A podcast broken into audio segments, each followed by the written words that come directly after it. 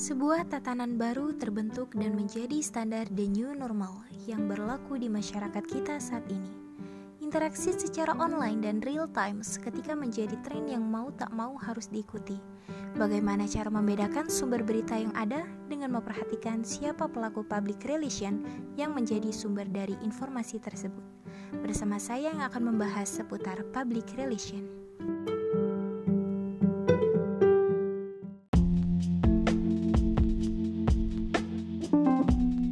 Assalamualaikum warahmatullahi wabarakatuh. Halo, perkenalkan nama saya Sri Wahyuni Mahasiswi semester 2 Prodi Akuntansi Syariah Dari Sekolah Tinggi Ekonomi Islam SEBI Pada kesempatan kali ini saya akan membahas seputar public relation. Tapi saya nggak sendirian nih karena ditemani oleh narasumber yang sangat luar biasa. Langsung saja kita berkenalan dengan narasumbernya. Gimana nih Bapak kabarnya? Ya, alhamdulillah baik. Assalamualaikum podcast mania. Waalaikumsalam Iya. warahmatullahi wabarakatuh. Boleh nih Pak perkenalkan dirinya. Oh iya, baik baik. Eh, perkenalkan nih. Oh iya, saya belum kenal banget nih sama ini nih yang hostnya nih. Oh Ya, iya iya. Iya, Taruh sebentar. Kan namanya kan Yuni nih, Sri Wahyuni tadi Iya, aku dengar Sri. Wahyuni. Nah, biar nggak canggung, aku manggil apa yang enak ya?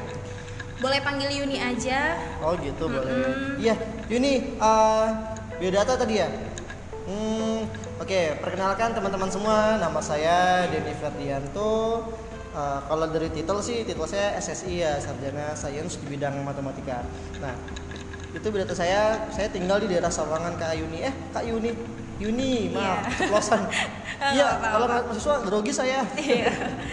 Oke Pak Denny ya, saya panggil Pak Denny ya. Iya, boleh boleh silakan silakan silakan. Iya gimana nih Pak aktivitas Bapak sehari-harinya? Bapak ngapain aja nih? Oh iya, alhamdulillah sih selama pandemik ini eh, aktivitas saya di sekolah dan saya sebenarnya ngajar full di SMK Citra Bangsa Bogor gitu Kak Yuni. Oh iya, terus eh, kita kan mau ngebahas tentang public relation nih. Boleh nggak Mhm. sih tanya-tanya sedikit gitu sama Pak Denny nih? Eh mau ngomong silakan silakan silakan. Heeh, kan kalau berbicara tentang public relation nih Hmm. eh, yang kita tahu kan membangun relasi lah gitu ya antara organisasi perusahaan atau yang lainnya. Betul, Nah, betul. menurut Pak Denny sendiri gimana nih tentang public relation? Oke. Eh, kebetulan sih memang basically sebetulnya sebelum saya Oke, saya izin cerita ya Kak Yuni Oh ya. iya, boleh, Nah, silakan, silakan. Jadi sebelum saya fokus ke dunia pendidikan, sebenarnya sih saya pendidikan baru ini Kak Yuni nih. Jadi memang Oh, gitu. baru satu tahun inilah masuk dunia pendidikan. Nah, sebelumnya saya memang kerja di dunia perbankan selama 11 tahun Kak Yuni. Nah, jadi ada beberapa jabatan atau misalkan posisi lah yang mungkin ada sangkut pautnya dengan PR gitu atau public relation gitu. Iya. Nah, kalau misalkan pengalaman saya pribadi, kalau terkait dengan public relation, nah, bu- oh iya, kebetulan juga saya kerja di bank nih, jadi eh, terkait dengan public relation itu sebenarnya sangat dekat banget ini. Nah, kalau PR sendiri, nah, yang saya tahu sebetulnya dalam dunia ekonomi atau misalkan dunia perbankan selama saya bekerja di sana, nah, dia sebenarnya menjaga sebenarnya pertama menjaga hubungan baik dengan Iya. calon nasabah atau debitur, lalu kemudian kita pun harus menyiapkan data nih kira-kira uh, jadi PR itu sebenarnya nggak hanya membangun Relasi. betul nggak Ah, hanya ah. membangun relasi Iya. untuk antara pihak perusahaan dengan calon debitur tapi juga kita harus mencari tahu nih sebetulnya tuh uh, gini kayak Yuni sebenarnya kita harus mencari tahu kira-kira apa sih yang dibutuhin oleh calon debitur selama ini nih, nih apalagi nih kayak Yuni selama pandemi kayak gini nih apalagi kan di bidang ekonomi ya selama pandemi kayak gini kan pasti orang akan bingung nih di, di mana uh, kepercayaan terhadap bank sudah mulai luntur ya kan karena ekonomi kita turun jadi orang kepercayaan semakin turun nih untuk nabung di bank. Apalagi ada isu yang di bank Bukopin kalau nggak salah dah di bank Bukopin tuh yang hampir tidak bisa tarik tunai loh kak Yuni loh. Ah, ah, ah. Hmm, nah itu nah itu sulitnya tuh jadi jadi PR terbesar nih. PR untuk membangun kepercayaan lagi di bank itu nah itu PR PR terbesar nah itu salah Iya. satu job desk terbesar PR saat ini kak Yuni Ah, jadi public relation tuh sebenarnya dalam artian tuh luas banget ya. Tapi yang kita tahu kan ya udah hanya membangun relasi aja gitu. Hmm, Padahal kan betul. iya kayak yang kita tahu tadi gitu. Ternyata oh luas banget ya, bukan tentang relasi aja, tapi kan ada ke ekonominya, perbankannya gitu ya. Eh, Iya, terus betul. Pak Denny mau tanya juga nih, Bapak kan tadi 11 tahun nih di perbankan gitu. Pengalaman iya. Bapak apa aja sih da- eh, di perbankan gitu yang berhubungan dengan public relation gitu ya Pak ya? Boleh Pak diceritakan? Oh iya, eh, kebetulan saya sempat jadi ini waktu itu saya sempat jadi uh, kepala cabang uh, bukan kepala cabang sih semacam uh, semacam pembantu ya pembantu kepala cabang nah dan di situ itu saya ditugaskan sebetulnya mencari data sebetulnya jadi contohnya nih terakhir jabatan saya itu di daerah BSD Tangerang Selatan nah saya mencari data nih di di tahun terakhir tuh nggak salah tahun misalkan tahun 2017 2018 kira-kira tren apa nih produk apa yang sering digunakan oleh uh, nasabah untuk menyimpan dana dia gitu. Nah dari situ kita akan bekerjasama dengan Markom nih atau marketing communication. Yeah. Nah jadi dari data tersebut, data tersebut kita akan olah, kita akan mengetahui produk mana aja yang ternyata masyarakat diminati. Kira-kira, nah di situ tim PR akan bergerak nih tapi tidak ber, tidak berdiri sendiri loh kayu ini mm-hmm. PR nanti berdiri itu uh, akan bekerja sama dengan pertama pihak marketing bagaimana baiknya jadi itu ada anggotanya sendiri gitu ya betul jadi sebenarnya PR sebenarnya nggak berdiri sendiri gitu hmm. PR kalau di kantor dulu itu PR hanya pertama sih pertama membangun data dulu nih yeah. karena perusahaan besar jadi sudah tahu nih base sudah dapat baseline ya namanya sana mm-hmm. atau database jadi database ini akan kita olah lalu kemudian kita akan berpikir nih kira-kira selama di tahun ke belakang ini produk ini hmm, masih pak masih cocok nggak di tahun yang akan datang hmm. gitu? Apakah kita harus packing produknya lebih bagus lagi yeah. biar nanti masyarakat semakin banyak menabung? Membuka inovasi baru membuka gitu ya pak. betul pak. Pokoknya sebenarnya sih intinya seperti itu ya. Jadi iya. dengan adanya PR jadi itu bisa salah satu bisa menambah profit atau keuntungan laba satu perusahaan. Benar-benar. Hmm Terus Pak, uh, ini lagi kalau misalnya tentang public relation tuh sebenarnya ada kesulitan nggak sih dalam menjalani public relation itu sendiri? Kita kan eh, nggak uh, semuanya nih orang bisa berbicara kayak di hadapan orang banyak gitu ya. Kan kita nggak semuanya bisa kayak gitu. Nah, gimana gitu uh, tips mudahnya biar kita bisa membangun public relation dengan baik? Nah, kalau misalkan tips mudah, jadi gini, kalau misalkan kita bicara tips mudah, sebetulnya public relation itu uh, kesulitannya itu hanya mencari kepercayaan masyarakat gitu ya. Nah, by the way kalau misalkan hanya mencari data, kita survei segala macam, itu sebenarnya yang termasuk nggak uh, mudah lah bisa dibilang gampang lah mencari survei segala macam ya. Nah, yang pada masalahkan itu setelah hasil survei nih, padahal kan logikanya ya, logikanya misalkan kita survei uh, berdasarkan misalkan nih kita berbicara dengan perusahaan yang masih kecil nih yang belum sama sekali belum mempunyai baseline atau data gitu ya otomatis kan dia harus mencari ke masyarakat dong mm-hmm. nah ketika dia mencari ke masyarakat uh, mencari data segala macam nah terkadang hasil survei itu tidak sesuai dengan uh, apa yang diharapkan karena untuk zaman karena survei sekarang itu masih zaman sekarang loh jadi pada saat survei sekarang berpendapatnya tuh uh, di hari ini gitu iya. tapi sedangkan seorang tugas PR itu memikirkannya bukan untuk hari ini tapi untuk masa yang akan datang betul juga. jadi iya. gimana caranya ya tuh semikian apa sih motivasi oh sorry apa inovasi ya? Ha, apa inovasi. sih sebenarnya inovasi ke depannya? Nah era di situ. Jadi terkadang survei itu nggak mesti yang secara intern secara ekstern tapi bisa secara global gitu. Kita melihat jadi gini jadi kalau misalkan kalau berbicara di bidang ekonomi untuk survei sendiri nggak cuma satu lini kak Yuni. Jadi misalkan kita mencari di masyarakat kira-kira di lingkungan BSD nih aduh kira-kira lingkungan BSD menengah ke atas deh nah kita mencari tahu nih kira-kira produk apa nih yang cocok untuk menengah ke atas. Nah dari situ kita akan bekerja sama dengan uh, beberapa markom nih marketing communication nih. Kira-kira kita tanya nih kira-kira uh, ternyata nih uh, tim markom kita tanya ke tim markom nih uh, tim markom uh, maaf kira-kira kalau misalkan solusinya bagaimana nih? Ternyata di wilayah BSD ini ternyata menang ke atas nih nah di situ nanti akan satu tim akan membentuk suatu produk. Nah itu akan dipasarkan segala macam. Gitu kayak Yuni. Tapi sebenarnya intinya public relation memang nggak terlalu sulit kok sebetulnya. Yang penting mah dia tidak bisa bekerja sendiri kayak Yuni. Iya hmm, harus dengan tim. Baik uh... oh iya uh, satu lagi. Jadi uh, sebenarnya sih kalau misalkan lagi-lagi ya sebenarnya PR itu atau public relation semua titel bisa kok sebenarnya kayak Yuni sebenarnya nggak yang mesti harus pintar matematika nggak harus yang pintar berbicara. Karena di, di dalam satu tim itu sebetulnya campur semua kayak Yuni nih. Ada yang pintar ada yang pintar berbicara ada yang pintar mengenai data ada yang pintar untuk mengolah. Kalau bahasa sekarang apa tuh? Uh, post it ya? Pas apa post, dik post, post dik, ya dik ya. Ada yang pintar mengolah posdiknya jadi sebenarnya kita nggak bisa berdiri sendiri gitu. Jadi semua tim bisa satu menjadi PR. kesatuan gitu ya Ha, Betul. satu kesatuan dalam public relation mungkin ini tertarik dengan jadi PR Eh, belum sih masih belajar juga nih kak. Iya, eh satu lagi loh, PR itu salah satu eh, banyak banget antar perusahaan itu mencari PR gitu. Karena apa? Saya bilang tadi, semacam PR itu semacam kita bikin amunisi sebetulnya, amunisi untuk mendapatkan laba perusahaan yang banyak besar gitu. Menambah kepercayaan, amunisi untuk menambah kepercayaan masyarakat, amunisi untuk memberikan profit untuk perusahaan. Otomatis ketika dua ini sudah dapat, terakhir amunisi apa? uh, untuk diri kita sendiri gitu jadi istilahnya adalah kerja keras yang paling utama di PR itu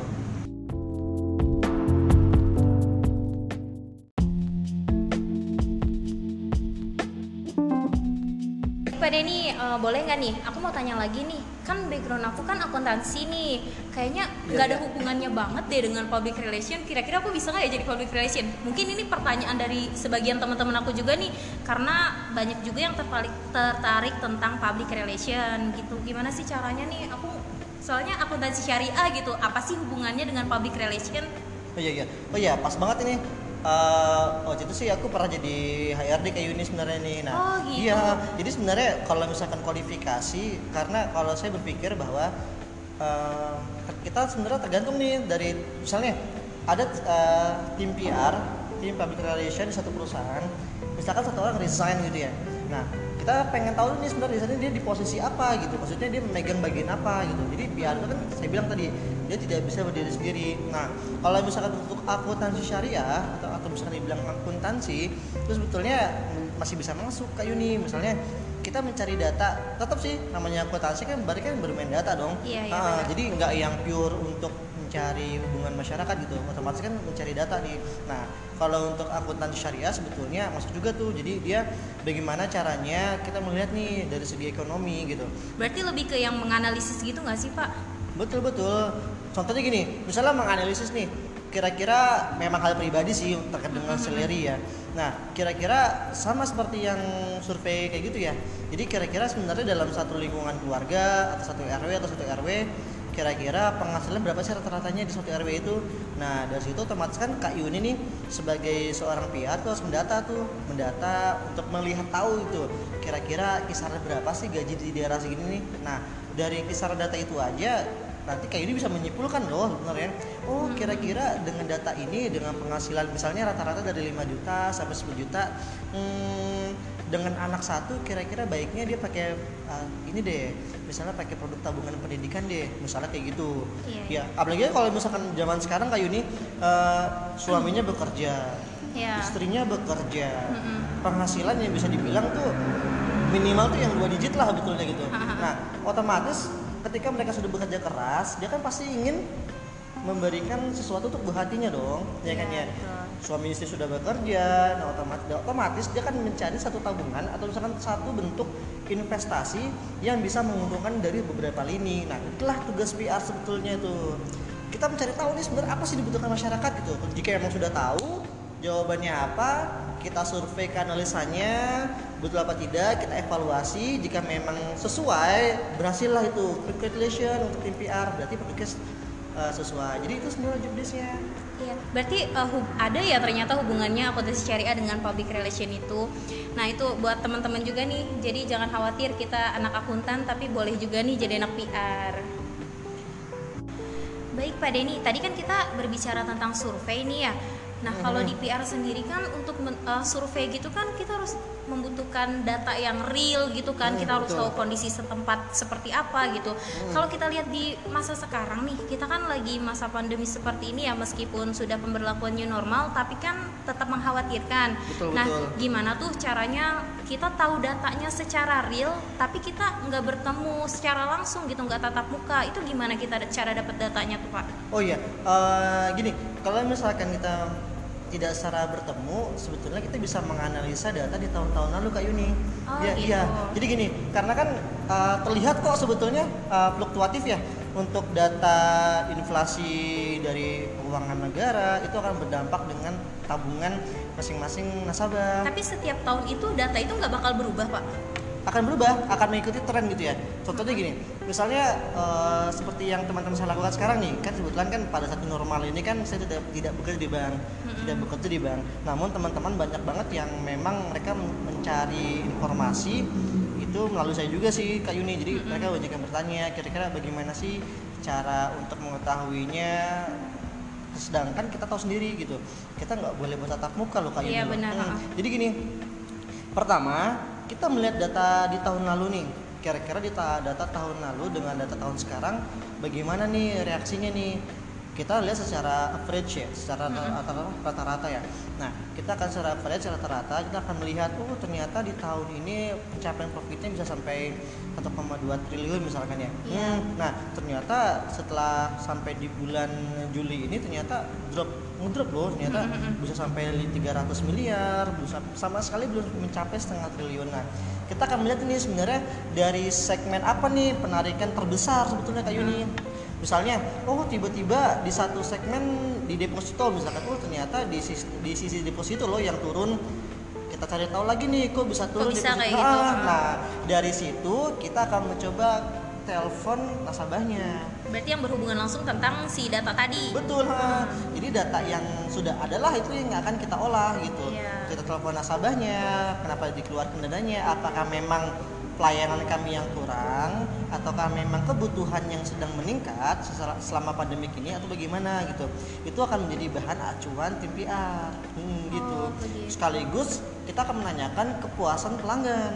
Jadi tidak hanya memberikan ah tidak hanya ingin mengetahui satu informasi, kita pun harus mengetahui informasi lainnya seperti kayak bagaimana sih kepuasan pelanggan terhadap produk kami, terhadap marketing kami, terhadap karyawan kami, gitu. kenapa bisa mencairkan gitu. Khawatirnya bahkan gini, itu uh, nasabah itu seperti raja kayu ini sebetulnya Iya. kayak dagang gitu jadi kita betul-betul memang harus Mengistimewakan. betul kalau bahasa kan prioritas ya Iya. bahkan ada nasabah prioritas gitu itu memang betul-betul harus kita utamakan jadi gitu kayak Yuni jadi kita melihat data tahun lalu Berarti sebenarnya public relation ini nggak sulit ya.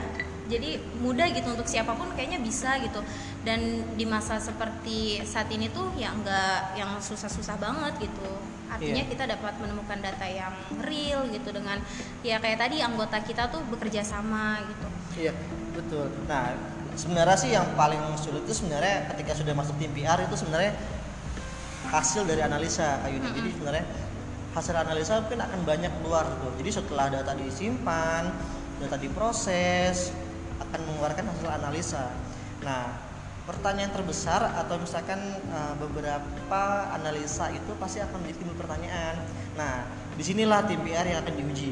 Ya, jadi kesulitan tim yang akan diuji gini karena ketik pertama sudah dapat analisa beberapa analisa misalkan ada 10 analisa Iya. itu akan dipertanggungjawabkan nih nanti setelah 10 analisa kita majukan ke atasan PR setelah di atasan PR kita akan masukkan ke dalam direksi. Jajaran direksi kira-kira jajaran direksi akan memilih nih kira-kira solusi apa nih. Nah di situ yang akan dipertanggungjawabkan. Kalau memang ternyata dari situ ngedown atau misalkan trennya turun itu yang pertama kali disalahkan bukan marketingnya tapi tim PR-nya jadi tim PR mengajukan solusi, nanti akan tim produk akan memberikan packaging yang lebih rapi, tim marketing yang akan menjualnya, otomatis nanti tim operasional banknya itu akan melayani.